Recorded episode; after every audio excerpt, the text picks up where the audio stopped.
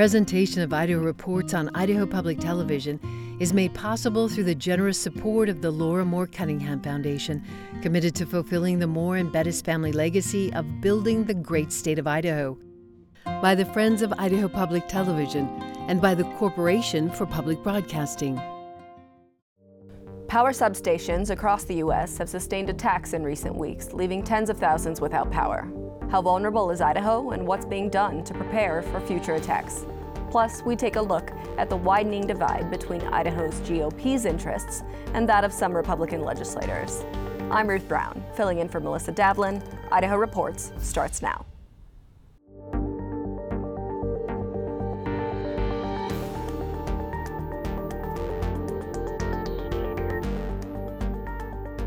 Hello and welcome to Idaho Reports. This week, we talk to Senate Caucus Chair Mark Harris about issues around administrative rules. We take a look back at the state of the judiciary and talk to reporter Kelcie Moseley-Morris about priorities Idaho GOP leaders may hold that could differ from what some Republican lawmakers plan on. But first, Idaho Supreme Court Chief Justice Richard Bevan delivered his State of the Judiciary address to legislators on Wednesday, outlining his concerns and requests of lawmakers. We judges understand that disagreement with our decisions is part of the landscape in which we operate.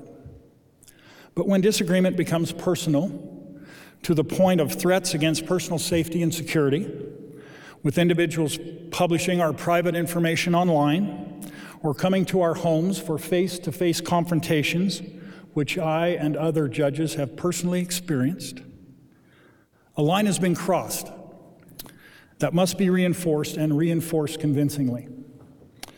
We now see protests at judges' homes meant to, I suppose, disturb their peace, to scare them into submission, or to sway their rulings. Some may see this as a means to undermine the core of the rule of law. In some circles, the hue and cry has escalated to threats against justices' lives, as we've witnessed this involving justices on our nation's highest court. In Idaho, we see veiled threats made online against courts as well. The judges to whom these threats are directed are simply doing their difficult job of making decisions within an established framework of law, regardless of their personal feelings about the law. These interactions at their homes, at their places of respite and peace, are not just an affront to the rule of law but also a danger that we ask you to address. One of the most important requests I bring to you this year is for a salary increase for our judges. Judicial compensation by law is set separately from that of other state employees, and thus requires both substantive legislation and an allocation from the general fund.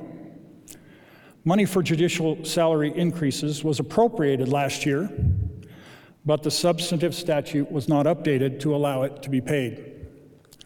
This left judges the only state employees not to receive a change in salary in 2022. Only attorneys who have held a license to practice law for five years can seek to become judges in this state. The requirement is at least 10 years for those wishing to become a district or appellate judge. In all cases, they must have also been a legal resident of Idaho and a member of the Idaho State Bar for at least two years. This means that our pool of potential new judges comes exclusively from Idaho. On the same day, Justice Bevan stressed his concerns about judges' safety. Former gubernatorial candidate Ammon Bundy published on a far right blog a column that named and called out the judge who is scheduled to preside over his misdemeanor trespassing trial on Monday. Idaho Reports will have more on that trial next week. This week, the Joint Budget Committee heard three days of presentations from the Idaho Department of Health and Welfare. Director Dave Jeppesen fielded a number of questions from committee members about the department's programs and spending, particularly about the $4.7 billion Medicaid budget recommendation from the governor. While the vast majority of that budget is federal dollars, lawmakers expressed concern about the budget's 17% growth from the current fiscal year. Jeppesen defended the department's work while reassuring committee members that they are committed to reducing costs. Those are huge increases, as you know, and we know. Uh, some of those um, I know are federal mandated stuff that you're dealing with. At the same time, I'll just give the, uh, express the concern that we have on the, uh, and you heard it last year as well, the increasing percentages every year. And uh, so at some point, um, we've got to get this thing under control. And I just want to emphasize, it's important to us too. Um, we, um, we've particularly been focused on the general fund portion, which is, uh, is directly uh, for the state. There are some federal pieces, as you heard in our budget here, that um, we may or may not always have control over. But uh, these things that are in our control, we need to take action on them, and we're serious about that. We have more about the health and welfare budget presentation online. You'll find those links at idahoptv.org slash Idaho Reports. There, you'll also find this week's podcast interview with new Judiciary and Rules Chairman, Representative Bruce Skaug. Over the past few months, people across the United States have unexpectedly lost power after targeted attacks on power substation. One gunfire attack in North Carolina took out power for 40,000 residents for several days. Another Washington state attack resulted in 14,000 residents losing power on Christmas Day. Earlier this week, U.S. Senator Jim Risch published an opinion piece outlining advancements the Idaho National Lab has made to shore up the nation's power grid against future attacks, both physical and cyber. Associate producer Logan Finney sat down with Will Hart, the executive director for the Idaho Consumer Owned Utilities Association, to talk about the risk rural Idaho faces when it comes to potential attacks. Executive Director Will Hart from the Idaho Consumer Owned Utility Association. Thanks for joining us today. Yeah, thank you, Logan, for having me. Uh, to start things off here, can you introduce me to your organization and who you represent? Sure. The Idaho Consumer Owned Utilities Association represents 22 rural electric co ops and municipal power companies uh, serving across the state of Idaho. We serve about 140,000 Idahoans, which is about 16% of the state. Uh, we're, we're primarily rural uh, not for profit utilities that are self regulated by our elected boards of directors and the city councils in the communities where they serve. And how long has power grid security been a concern generally? I assume it's been on the radar for a while, but um, has it been growing lately? Well, you know, grid security is always of, of primary importance. And now, you know, it continues to be and has always been Mother Nature, which is the main threat to the grid security. Uh, mitigating against wildfires, preparing for severe storms, and then safely and quickly repairing those outages and keeping the lights on has just always been and continues to be our paramount mission in the electric industry. Now, new threats have emer- emerged uh, cybersecurity and physical security. Uh, there's been an uptake in those threats, and that's something that we're continuously monitoring, assessing, and reevaluating our readiness plans uh, in light of those relatively new or at least more frequent uh, threats to the grid. And what do you do uh, to implement those sort of plans? I know you can't talk specifics because of security issues, but generally speaking. Yeah, uh, you're, you're, right. I can't talk to the spe- specifics about our, our, our security measures, um, but I will say that it involves everything from uh, the, the regular cyber housekeeping that, that all businesses and all utilities should be involved with on a regular basis, implementing new technologies, whether that is uh, within the grid uh, for hardening of our systems. Uh, and, and, on the cybersecurity side as, as, well, upgrading systems to prevent access uh, to our utility that then could go move on to another place on the grid. Those are all things that we incorporate in the industry on a daily basis and are uh, even higher priority now with the with the uptick in events that, that we've seen happening over the last few months. Sure, we've seen in recent months um, intentional attacks on power substations in places like Washington and North Carolina. Um, are those of a particular concern here in Idaho, uh, especially because of how rural we are? Yeah, you know, Idaho faces the same risks as the rest of the country. Uh, like you said, we've seen an uptick in attacks in the Pacific Northwest and across the country. Uh, so we're not un- unique in that. Uh, and that's why we continually coordinate to monitor uh, assess and employ multi layers of security uh, for the grid in the state of Idaho. But yeah, we do we do have some unique challenges. The terrain, uh, oftentimes the the rural nature of where critical uh, infrastructure is located. Um, so we're having to reassess and uh, update and, uh, and and really get back into our emergency preparedness plans on how we more specifically what additional things we can do to protect our system. And what sort of resources are available for particularly your members who are smaller uh, and specifically rural uh, power utility? You know, they don't have the budget and resources that are available to a larger corporation like an, like an Idaho Power, for example. Yeah, you, you are right. Uh, you know, the rural electric co-ops and the municipal power companies I represent primarily serve in rural parts of the state, where uh, you know our customer we have a lo- lot longer distance and customers per mile. Um, often our critical infrastructure is located outside population areas, and quite frankly, we have smaller staffs and smaller budgets to work with. But as a whole, we're coordinating as an industry, and despite the challenges we've been talking about, Idaho does have a lot of resources available. Um, the industry is currently working with the Idaho Office of Energy and Mineral Resources on uh, specific funding for grid resilience and reliability. Uh, those monies, uh, our first round is going out on the ground right now, so there's projects, shovel-ready projects across the state on grid security being done right now. Um, we work closely with the Idaho Office of Emergency Management uh, on updating our emergency plans and coordinating with them.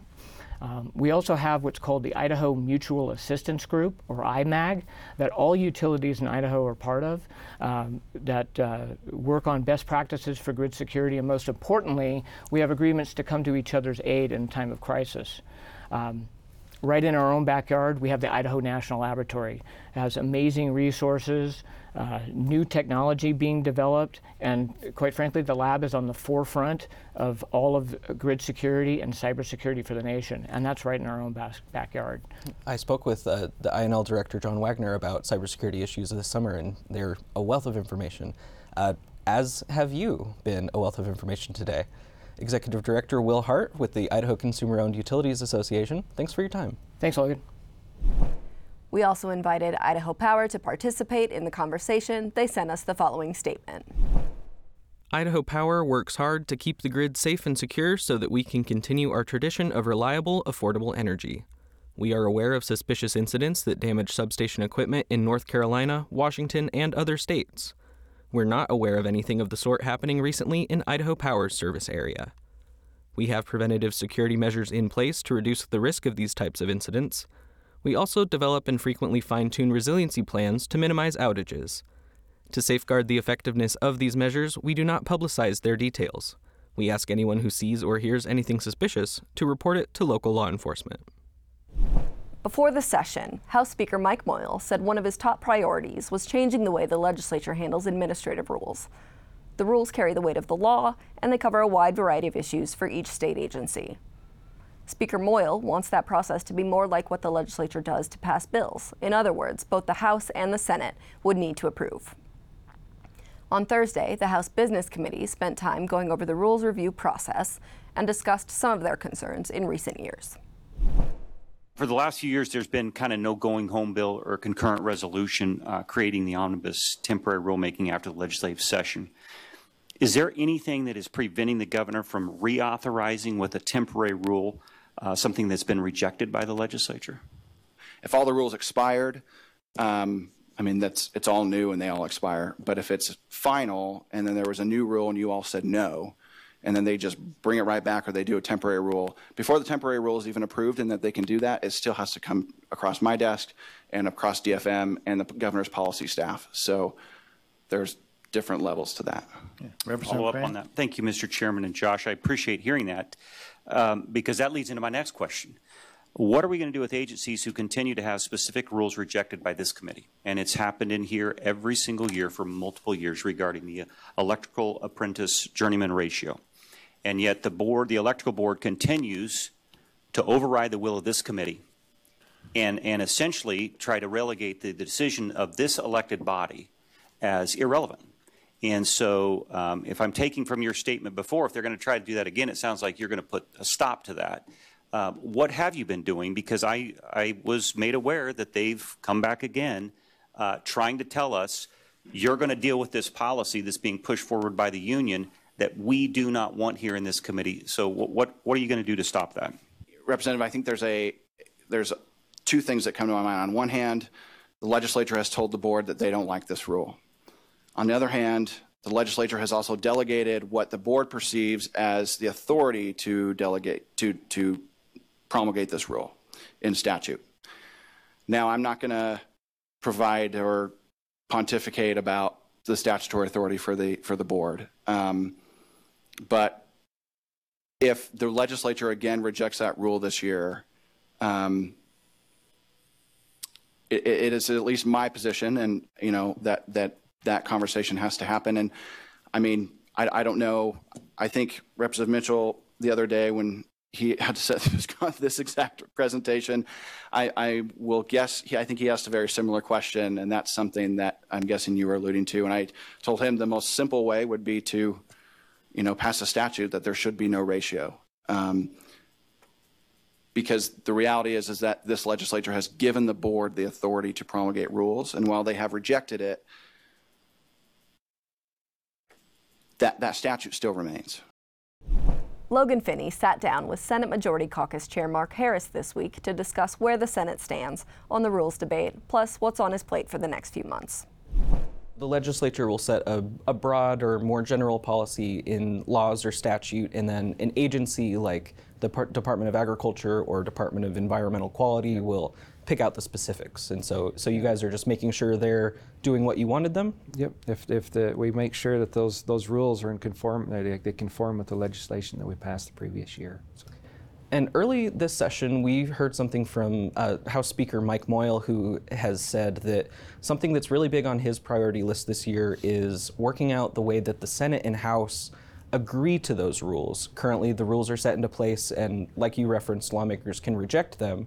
Uh, but if the House and Senate don't agree to reject them, the rules go into place anyway. Right. Uh, Speaker Moyle has told us in the press corps that there are some conversations, some negotiations going on between House and Senate.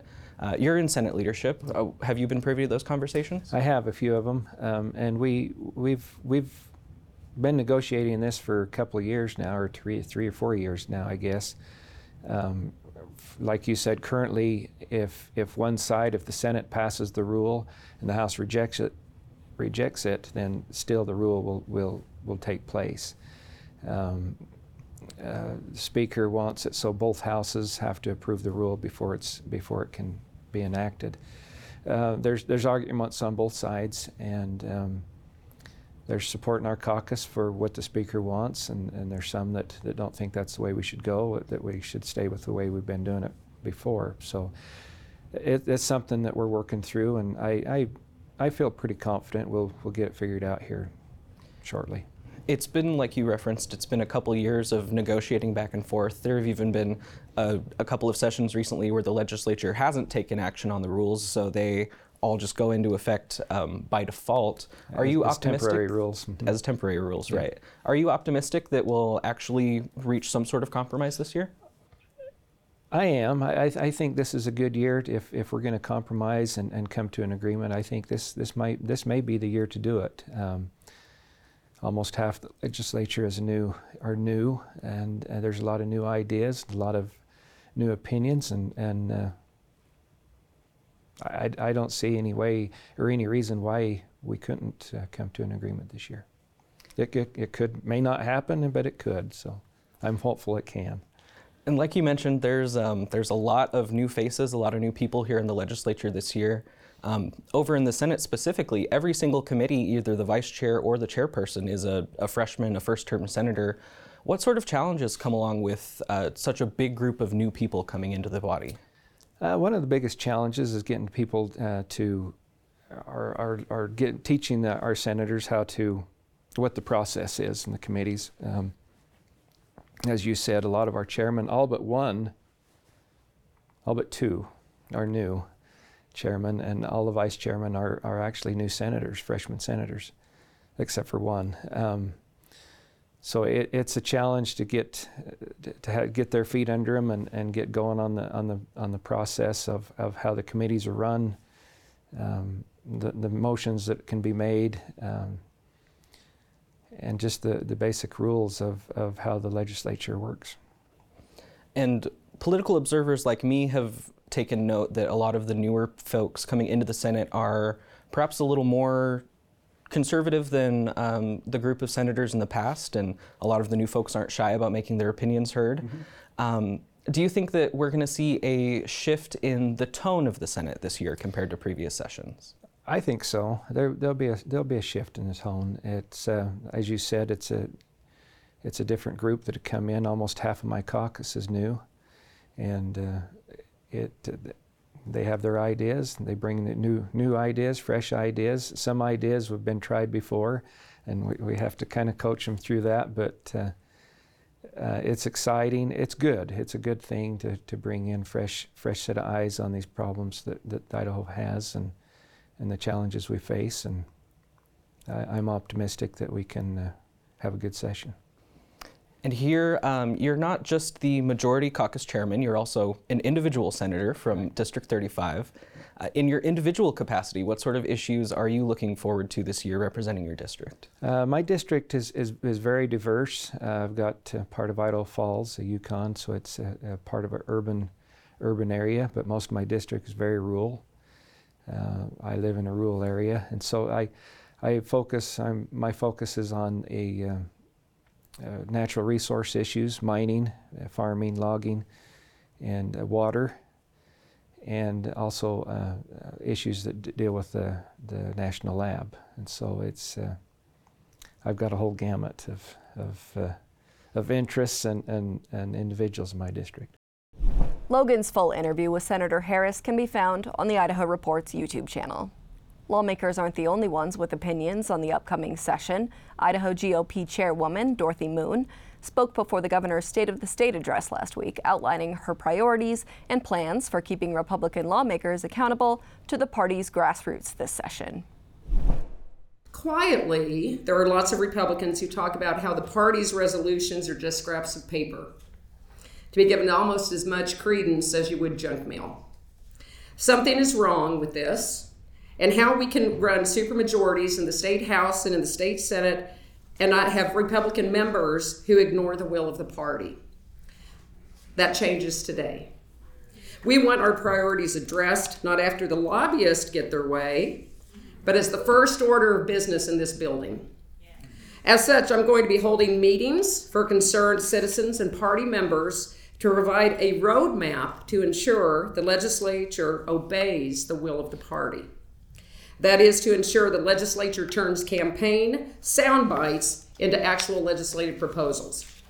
For, for those who move on our party's priorities, we will offer access to our networks and clear communications advantages. For those who don't, well, hell hath no fury, like the chairwoman scorned. In short, I want everyone to know that we will be here for the entire session, offering a helping hand but also to have a watchful eye on every Republican member. Kelcie Moseley-Morris, thanks for being here. Thanks for having me. So, Dorothy Moon has set a tone, definitely, before the State of the State of how she wants to move forward. You attended the winter meeting. Um, a resolution passed regarding primary voting. Can you talk to me about um, how it would change primary voting? I actually didn't attend the winter meeting. I heard about it from people who were there who said it was very tense and very um, contentious between the factions of the party. And I think Dorothy really highlights the fact that there is these tensions in the party. Um, the resolutions that were passed, one of the main ones was about crossover voting in the primary election, which is aimed at Democrats who try to register as Republicans before the primary because they closed their primary in 2012 to only registered Republicans there was quite an effort in the last primary to, you know, um, participate in the primary for the Republican Party because there were quite a few candidates who people saw as extreme, who they wanted to stop in their tracks. And a lot of Republicans saw that as a problem they needed to remedy. Um, there was a very lengthy proposal from former Representative Brandon Durst, who actually was a, was a Democrat uh, until about 2020, uh, that would limit people from signing up as a Republican, registering as a Republican, um, about 25 months before the primary, they had to register as Republican. When if they had donated to more than one candidate, they couldn't uh, participate either in the next primary. That resolution was significantly amended before it passed, um, and they kind of whittled it down to you have to register a year basically in advance if you were affiliated with another party before that primary takes place. Um, so it's a little bit complicated to explain, but if you were a Democrat as of like 2020 and you wanted to be in the Republican Party and register to vote in their primary for the 2022 primary, which was held in May, you would have to register as of, I believe, December 2021 um, to be able to do that. Um, Some of the young Republican uh, legislators uh, wrote a letter in opposition to the resolutions. Um, can you talk to me about that? Yeah, this was an effort to stop that proposal from going forward in um, the way that it was written. They wanted to um, highlight the fact that young people are often registered as Democrats when they come out of college or when they're in college because they say there's a lot of so- social pressure to be registered as a Democrat. Um, and it's kind of their responsibility to help them see the light, help them transition to the Republican Party. And if you are automatically barred because you've been registered as a Democrat, then that makes it really hard for them to get out the vote. And there was also a proposal to remove the votes of the young Republicans, the college Republicans, and the Republican Federation of Idaho Women um, to take their votes off of the executive committee. And so they really saw both of those proposals as directly aimed at young people, and they wanted to make sure that the Republican Party understood that if they did that, they would really be disenfranchising a, a huge segment of their party. The uh, resolutions are not law, uh, which uh, Chairwoman Moon uh, spoke to a little bit in the press conference she held. However, there was one resolution that um, passed that has now been um, suggested as a bill to float through the House, I believe, by Representative Skaug. Can you talk to me about the resolution around transgender children? Yeah, this one was about specifically stopping people from using any kind of hormone therapy or puberty blockers, like they're sometimes called. They called them cross sex hormones. It's basically just hormonal therapy for anybody who wants to be, um, who's born male and wants to be female, or vice versa. Um, those can be reversed at a certain age, but they definitely um, want those to be outlawed for people who are under the age of 18 and um, also for any kind of surgical procedures to be um, prohibited prohibited and called you know gender mutilation. So uh, what was your takeaway from um, the the convention's uh, Dorothy Moon's uh, I suppose approach to some legislators who may disagree with uh, with her her opinion we we have about 20 seconds left it really calls into uh, highlight the the rift that is going on. There was the rape and incest exceptions um, that's in the platform that they don't want that as part of the abortion law. Um, and there was just a bill that wanted to do that, and they struck it down in the Senate. So I think it really highlights that that is an issue going Absolutely. forward.